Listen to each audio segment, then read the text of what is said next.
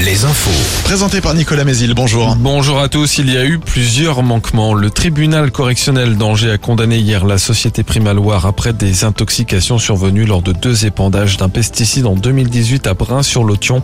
Le premier avait incommodé des élèves d'un lycée tout proche de l'entreprise. Le second, près de 70 personnes, principalement des ouvriers agricoles des entreprises voisines. Primaloire écope de 50 000 euros d'amende, l'un de ses salariés de 10 000 euros avec sursis. En Vendée, toujours aucune nouvelle de Karine Esquivillon-Pial, cette mère de famille de 54 ans disparue depuis près de deux mois à Maché. L'enquête se poursuit. Son mari va lui déposer une plainte pour harcèlement et diffamation. Il affirme à Ouest France que lui, sa fille et plusieurs de ses amis sont la cible d'insultes et de menaces, alors que sur un groupe Facebook créé récemment, des thèses les incriminants sont formulées par des internautes. Une infirmière et une secrétaire médicale violemment agressées à l'arme blanche hier au sein même du CHU de Reims. Le ministre de la Santé François Braun annonce ce matin que l'infirmière est décédée. La secrétaire médicale, elle, est grièvement blessée, mais ses jours ne sont plus en danger.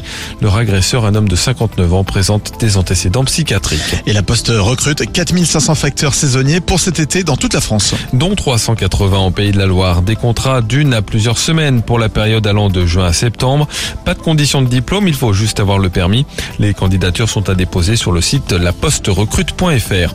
En basket, Cholet est condamné au résultat ce soir en quart de finale retour du championnat élite. CB battu à l'aller dimanche par les Mets doit s'imposer ce soir à la Meilleray pour décrocher une belle qui se jouerait jeudi sur le parquet de Boulogne-le-Valois. En Pro B, il y aura bien une belle là pour Angers. Euh, L'étoile s'est imposée hier soir à domicile contre Chalon-sur-Saône en quart de finale retour.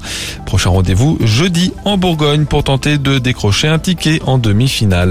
Enfin la météo, la journée commence avec pas mal de grisailles matinales mais les nuages devraient laisser passer des éclaircies au fil des heures. Les maxi 21 à 23 degrés.